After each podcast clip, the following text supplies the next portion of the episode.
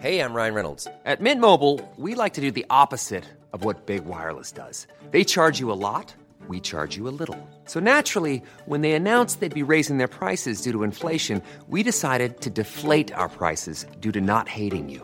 That's right. We're cutting the price of Mint Unlimited from $30 a month to just $15 a month. Give it a try at mintmobile.com slash switch. $45 upfront for three months plus taxes and fees. Promo rate for new customers for limited time. Unlimited more than 40 gigabytes per month. Slows. Full terms at mintmobile.com. Éducation, santé, environnement. Ça fait dix ans qu'UBS, le sponsor de cet épisode de la story, s'engage dans les investissements responsables. Alors quand j'entends dire qu'il y aura un avant et un après Covid-19, je sais déjà que pour UBS, l'après se fera comme avant, en faveur de la société. C'est aussi pour ça que j'ai choisi d'y placer mon argent. Et donc, euh, tenez, hop, hop, merci.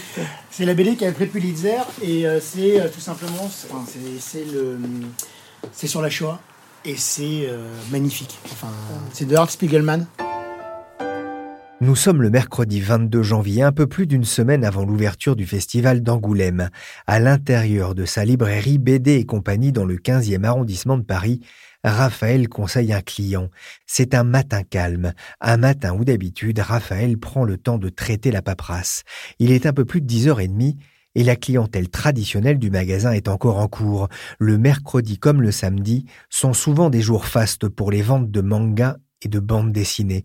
Car ne vous y trompez pas, si les dessinateurs et scénaristes de BD ont parfois du mal à joindre les deux bouts, les libraires ont retrouvé le sourire.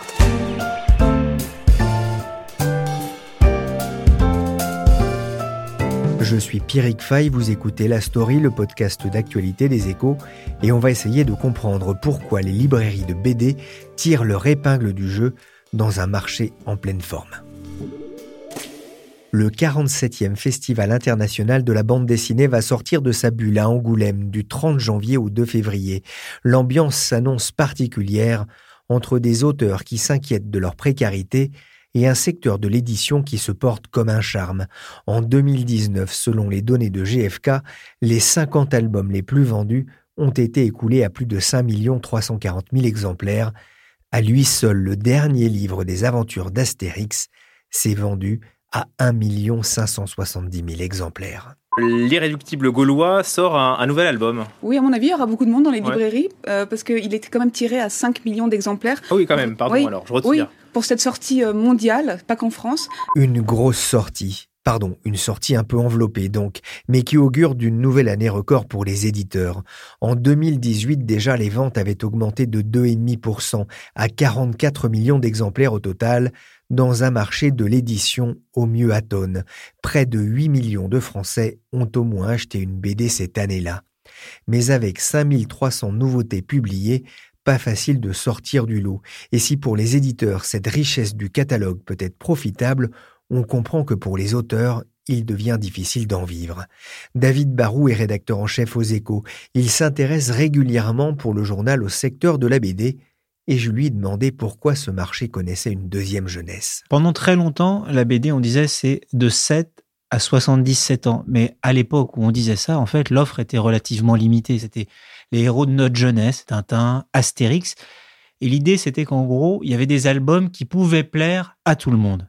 Ce qui a changé, c'est qu'aujourd'hui, l'offre est devenue pléthorique. Il y a beaucoup, beaucoup, beaucoup d'albums, mais aussi beaucoup de genres. La BD est devenue un art majeur. Il y a des BD pour tous les goûts, dans tous les genres. Il y a des BD pour les personnes jeunes, pour les ados, pour les personnes un peu plus âgées, pour les hommes, pour les femmes, pour ceux qui aiment euh, les romans policiers, qui aiment la science-fiction, qui aiment l'aventure, qui aiment le mystère. La bande dessinée s'est adaptée à la diversité de la société. Avec tout de même euh, deux secteurs qui tirent aujourd'hui euh, la croissance hein, du marché de la BD. C'est les mangas d'abord, mais aussi les, les comics américains. Alors ça, c'est ce qui fait les, les- volumes. En fait, c'est le fond de sauce, on pourrait dire. Pour faire des gros volumes, il faut effectivement, dans les librairies, un peu comme dans les supermarchés, il y a des produits de tête de gondole.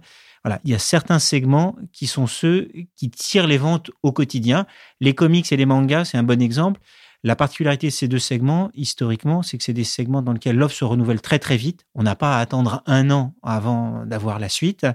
C'est plus basé sur le principe du feuilleton. Donc, euh, on en a très souvent, on a très souvent des nouveautés.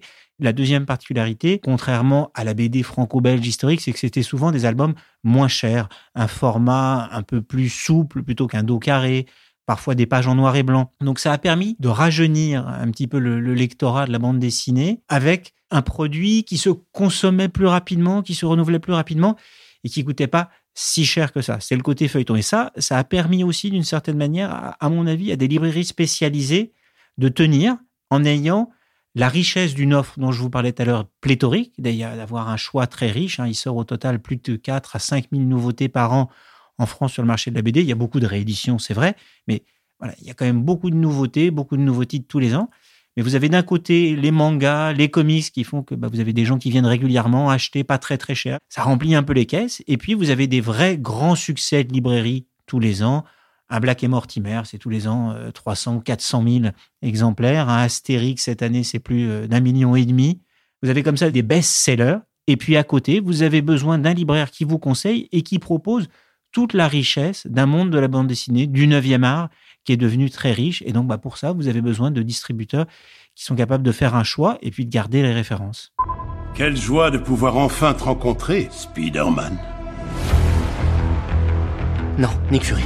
Habille-toi, on va faire un tour.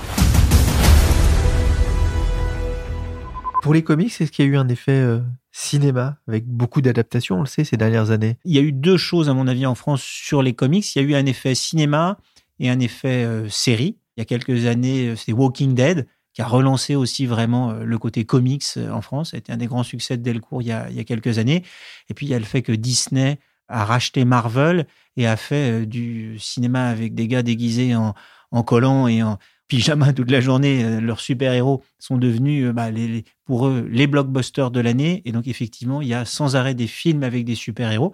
Et là aussi, hein, c'est un peu comme dans la BD, il y en a un peu pour tous les goûts. Il y a les super-héros qui sauvent le monde, il y a les super-héros qui sont un peu déprimés, il y a les super-héros qui sont rigolos, il y a les super-héros euh, qui travaillent seuls, ceux qui travaillent en bande.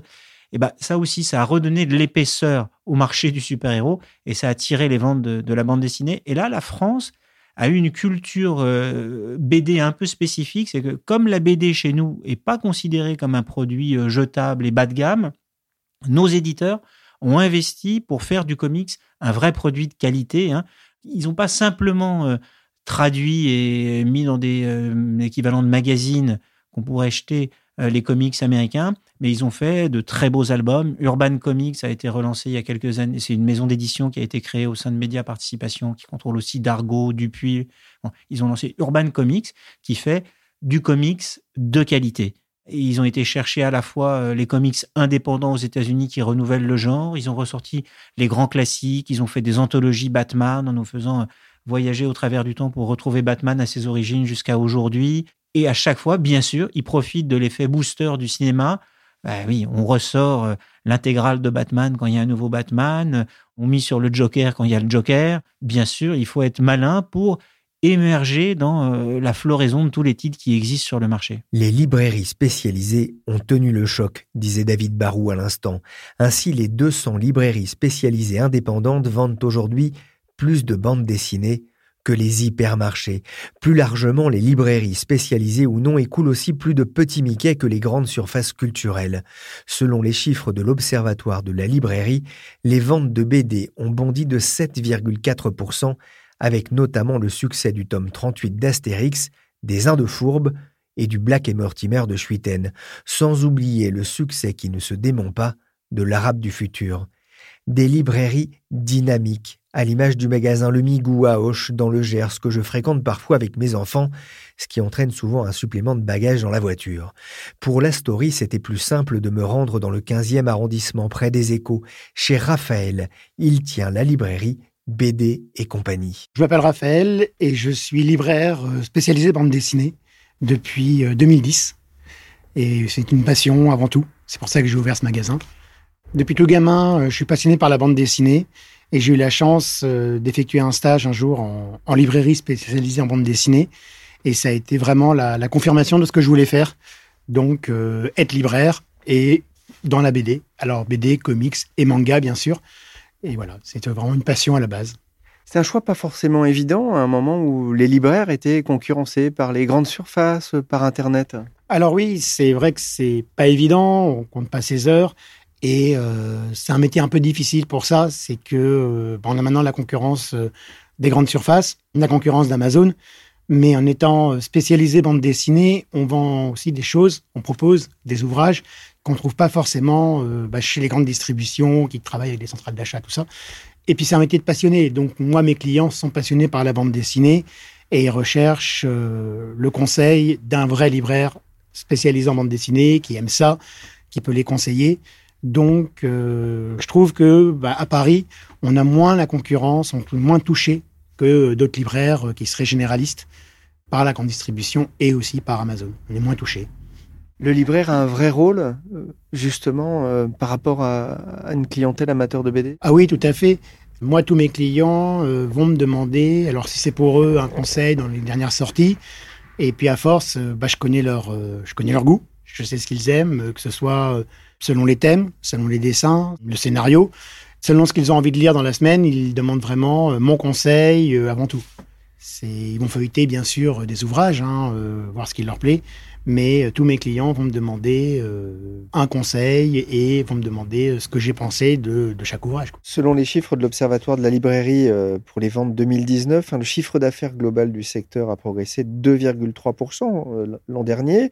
Quatre secteurs ont tiré les ventes, la fiction, la jeunesse, les sciences humaines et surtout la bande dessinée hein, qui affiche une progression de 7,4% sur un an. L'an dernier déjà, hein, les ventes avaient progressé de 6,3%. La BD se porte bien grâce aux libraires? La BD se porte bien euh, de manière globale et ça, c'est vraiment génial. Et euh, oui, tout à fait, le, libraire a un vrai travail euh, de, de, conseil et puis de relation avec ses clients. Et alors là, du coup, pas forcément dans la bande dessinée. Hein, le travail de conseil, de relation, c'est tous les libraires. Mais effectivement, alors cette année, il y a quand même eu de, très gros titres qui aident à pousser le marché. Bah forcément, quand il y a un Astérix, un Black et Mortimer, bah ça, ça aide. Mais euh, moi, je vois par exemple, euh, même dans la BD 1D, il y a des choses très bien qui sont sorties euh, et qui ont lié à augmenter les ventes, tout simplement, et à toucher aussi de nouveaux lecteurs. C'est à peu près toutes les semaines, j'ai des personnes qui rentrent et qui découvrent des nouveaux genres qu'ils n'étaient pas habitués forcément à lire. Il y a eu vraiment beaucoup de bandes dessinées qui sont sorties cette année. Alors, j'ai plus le chiffre en tête du nombre d'ouvrages. Mais voilà, en volume, il y a eu beaucoup de bandes dessinées qui sont sorties. Et ça aide toujours quand il y a une, bah, quand il y a un choix. Vraiment, ça aide à apporter le marché. Vous avez combien, vous, de références dans, la, dans votre librairie? Là, je dois voisiner les à peu près euh, 4500, 5000, à peu près. BD différentes? Oui, en comptant euh, la BD, euh, le comics et le manga. C'est bien rangé, donc euh, voilà, une BD, une librairie bien rangée. Et, et voilà, et ça tourne après. Alors voilà, c'est selon mes choix, mes goûts je propose, euh, voilà. Feuilleter des livres, fouiner, lire quelques cases, c'est toujours un plaisir. Mais pendant que je parle avec Raphaël, toujours pas l'ombre d'un client, en ce mercredi matin, je m'en inquiète un peu et je lui demande comment vont les affaires. Moi, personnellement, ça se porte bien et je suis assez content puisque voilà, bah, ça fait euh, maintenant, on va fêter les 10 ans cette année euh, d'ouverture. Donc, euh, oui, moi, je suis content. À titre personnel, je suis content. Vous arrivez à en vivre Oui, oui, oui. Ah oui, sinon, malheureusement, j'aurais dû, j'aurais dû arrêter. Quoi. Donc, tant que voilà, tant que j'arrive à en vivre, je suis content. Le marché de la bande dessinée est tiré depuis plusieurs années maintenant par les mangas. C'était encore le cas en 2019. Vous, vous, le voyez ça? Ah ouais, tout à fait. bah déjà, l'offre proposée est, est assez énorme pendant des années, ce qui a poussé les ventes, euh, ça a été des mangas comme euh, bah, One Piece, Naruto, Fairy Tail. Naruto étant fini, Fairy Tail étant fini, il a fallu que les éditeurs bah, trouvent des, nouveaux choix. Et euh, bah, maintenant, beaucoup d'éditeurs proposent aussi des séries assez courtes. Plus des séries fleuves qui font 50, 60, 70 mangas. Il y en a encore hein, des séries fleuves, mais ils proposent de plus en plus de titres et surtout des genres qu'on voyait pas avant. Depuis quelques années, maintenant, il y a des thrillers, il y a des mangas un peu de sociétale, j'ai envie de dire, des histoires de vie, des tranches de vie, sans vraiment un côté euh, fiction euh, poussé. Et ça, c'est super parce que maintenant, euh, en gros, il y a du manga pour tous les goûts. Moi, j'ai des adultes qui n'étaient pas du tout de la génération manga, qui n'étaient pas du tout attirés par ça. Et maintenant, ils sont devenus lecteurs de certains mangas. Vous les voyez arriver Il y a des horaires, il y a des jours, justement, pour les ventes de mangas? Alors oui, il est sorti. C'est assez rigolo puisque bah, quand certains titres sortent, ceux qui les suivent, ils viennent euh, dès le mercredi après-midi, euh, ils sortent des cours et puis ils achètent leur manga. Donc c'est assez rigolo. Et puis le samedi aussi, euh, avec les parents. C'est un peu, voilà, les parents achètent une BD pour eux et puis les enfants achètent achètent les mangas qui suivent, tout simplement. Et donc, ouais, c'est surtout le mercredi et le samedi, ouais, le manga. Avec euh, les personnages de Métal Hurlant, en effet, on est loin de Tintin. La bande dessinée s'est en quelques années radicalisée, politisée, érotisée. Euh, on fait même des bandes euh, dessinées maintenant pour apprendre l'histoire aux enfants. Vous êtes libraire depuis 10 ans. Est-ce que vous avez l'impression que l'image de la BD a, a changé? Totalement. Ben déjà, c'était un peu le cas avant que je sois libraire, mais c'est vrai quand j'étais ado, euh, on parlait de BD, déjà, euh, on avait l'impression que les adultes qui avaient jamais lu de la bande dessinée trouvaient que c'était un truc soit pour gamins, euh, soit pour euh, des gens qui lisaient jamais, entre guillemets, et là je mets bien des guillemets, à de vrais livres. Moi, ça m'insupporte hein, quand on me dit des vrais livres. La BD est un livre. Maintenant, il y a des gens qui sont... c'est ouvert. Voilà, les, gens, les, les journaux en parlent, les médias en parlent, que ce soit des médias sur Internet, journaux, radio. Et c'est génial parce qu'il y a des BD ultra intéressantes et euh, non, c'est pas de la sous-littérature. C'est voilà. C'est une porte ouverte vers la lecture? Je sais pas. Et ça, sincèrement, euh, je pense que c'est comme il y a des romans, des essais, euh, des nouvelles. Je pense que c'est des genres qui doivent fonctionner ensemble. Pour les jeunes, peut-être, puisque moi, j'ai souvent des, j'ai eu quelques parents qui m'ont dit ah là là, mon enfant, il est ado, il lit pas, il lit pas. J'ai dit mais il faudrait lui des mangas, de la bande dessinée. Et certains parents ont encore la réticence de ah non mais le manga c'est moche, le manga c'est violent, le manga c'est ce qui est un peu absurde puisqu'il y a des mangas pas du tout violents, pas du tout, enfin le manga est pas moche. Et je dis ouais mais il a l'habitude d'avoir un bouquin. Donc je pense que pour les jeunes peut-être. Après pour les adultes non, je pense qu'un adulte qui lit de la bande dessinée euh, lit des romans aussi et ouais. C'était en tout cas très sympa chez Raphaël. C'était pour vous pour offrir? Voici.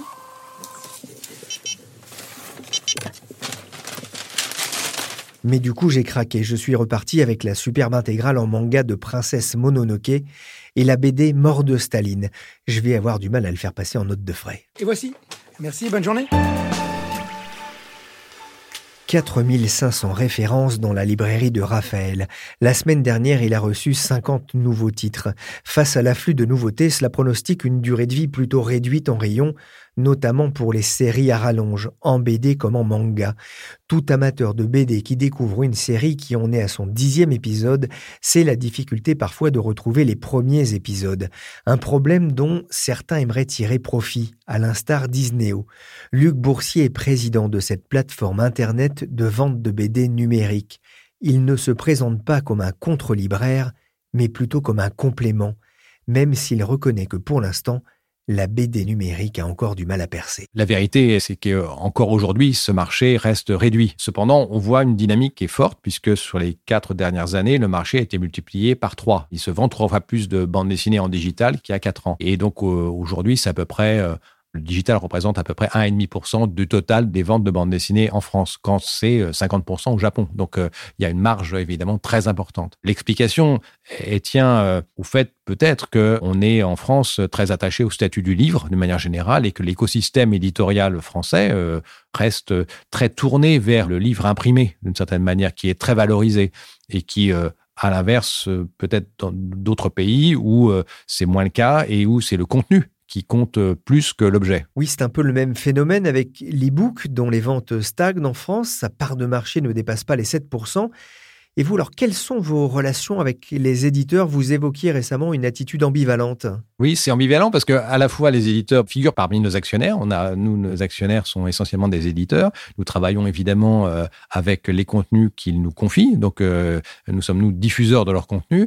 Donc, bien sûr que nous sommes euh, partenaires des éditeurs au premier plan et on essaie, au contraire, j'allais dire, de les accompagner, de les aider, de les pousser dans cette démarche digitale qui n'est pas peut-être naturel toujours chez eux, mais justement, ça fait partie, je crois, de notre fonction d'arriver à les accompagner et de leur montrer que précisément, si ce marché ne se développe pas peut-être euh, ou n'est pas à la hauteur de ce qu'on pourrait espérer pour l'instant, ça tient aussi au fait qu'il faut adresser les cibles les plus jeunes de manière euh, pertinente. Et tout le travail qu'on essaie de faire, c'est d'évangéliser globalement le public, de favoriser l'usage, de développer euh, la lecture numérique partout euh, où on le peut, en en parlant comme on le fait aujourd'hui, par exemple, mais aussi d'expliquer aux éditeurs en quoi il est important important d'adresser cette audience d'utilisateurs qui sont d'abord des utilisateurs de loisirs numériques et de le faire de la bonne façon. Les librairies restent un endroit privilégié pour les amateurs de BD. Elles font de la résistance aussi face aux géants de l'Internet comme Amazon ou la FNAC. Quelle place peut occuper un site comme Isneo? Nous, on se sent tout à fait complémentaire du livre. On n'est pas euh, en concurrence. Il y avait à un moment une crainte de la part des certains acteurs de, de cet écosystème dont on parlait, euh, de cannibalisation, etc. En vérité, on voit que non. La bande dessinée papier progresse de manière euh, presque insolente l'univers d'édition, ça, ça, évolue euh, très bien. Le digital progresse en même temps fortement. Donc au global, c'est la bande dessinée papier et digital qui se développent. Donc en réalité, il n'y a pas de problème, il n'y a pas de cannibalisation. On est vraiment dans l'idée de la complémentarité.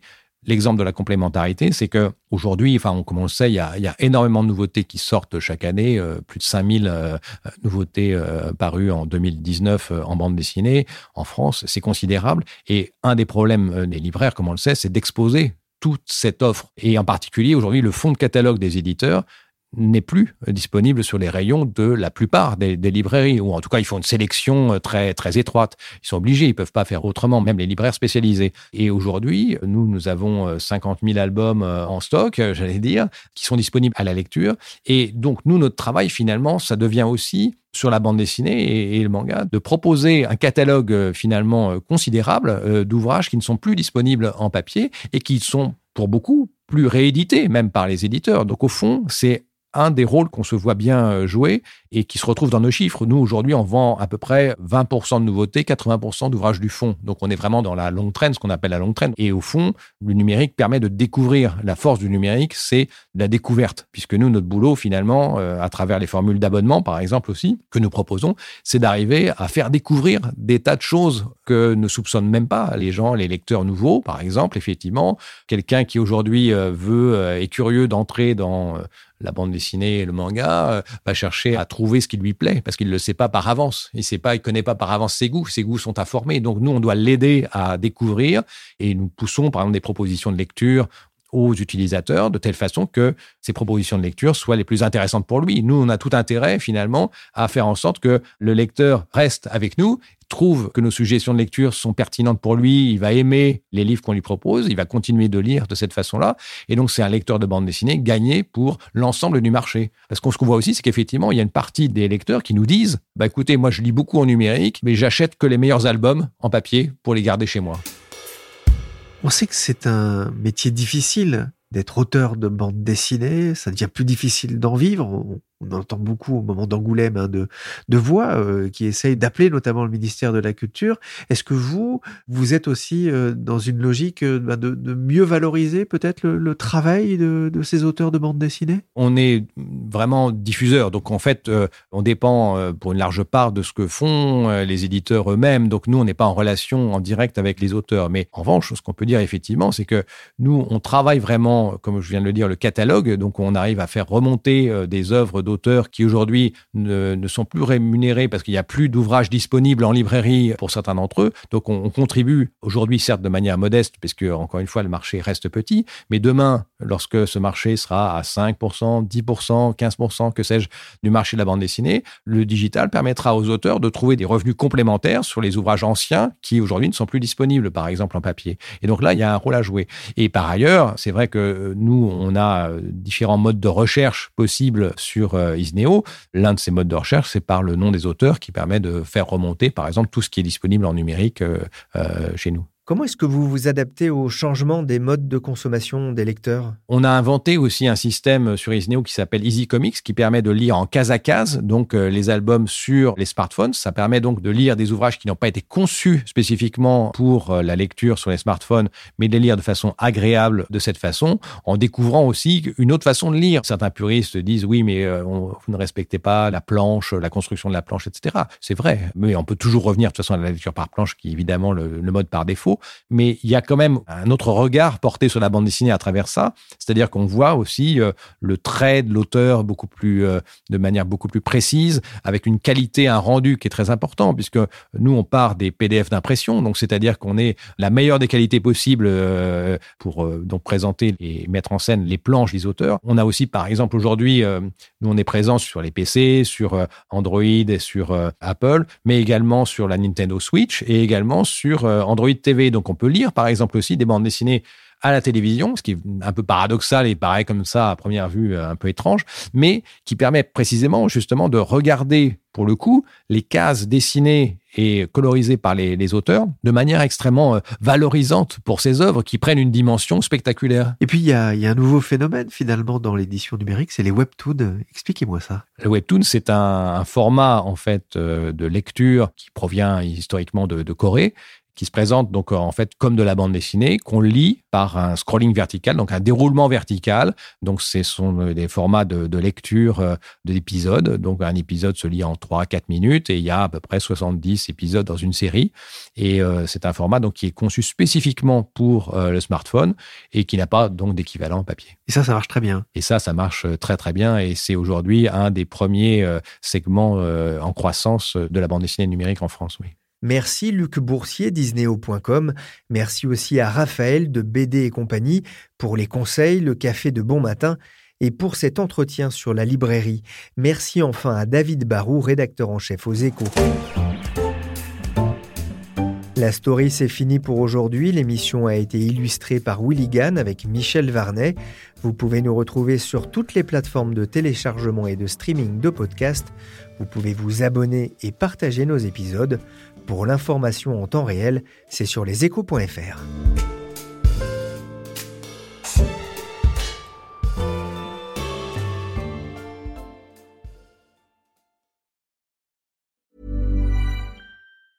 Hi, I'm Daniel, founder of Pretty Litter. Did you know cats tend to hide symptoms of sickness and pain? I learned this the hard way after losing my cat, Gingy. So I created Pretty Litter, a health monitoring litter that helps detect early signs of illness by changing colors, saving you money and potentially your cat's life. Pretty Litter is veterinarian developed, and it's the easiest way to keep tabs on your fur baby's health right at home. Go to prettylitter.com and use code ACAST for 20% off your first order and a free cat toy. Terms and conditions apply. See site for details. Planning for your next trip?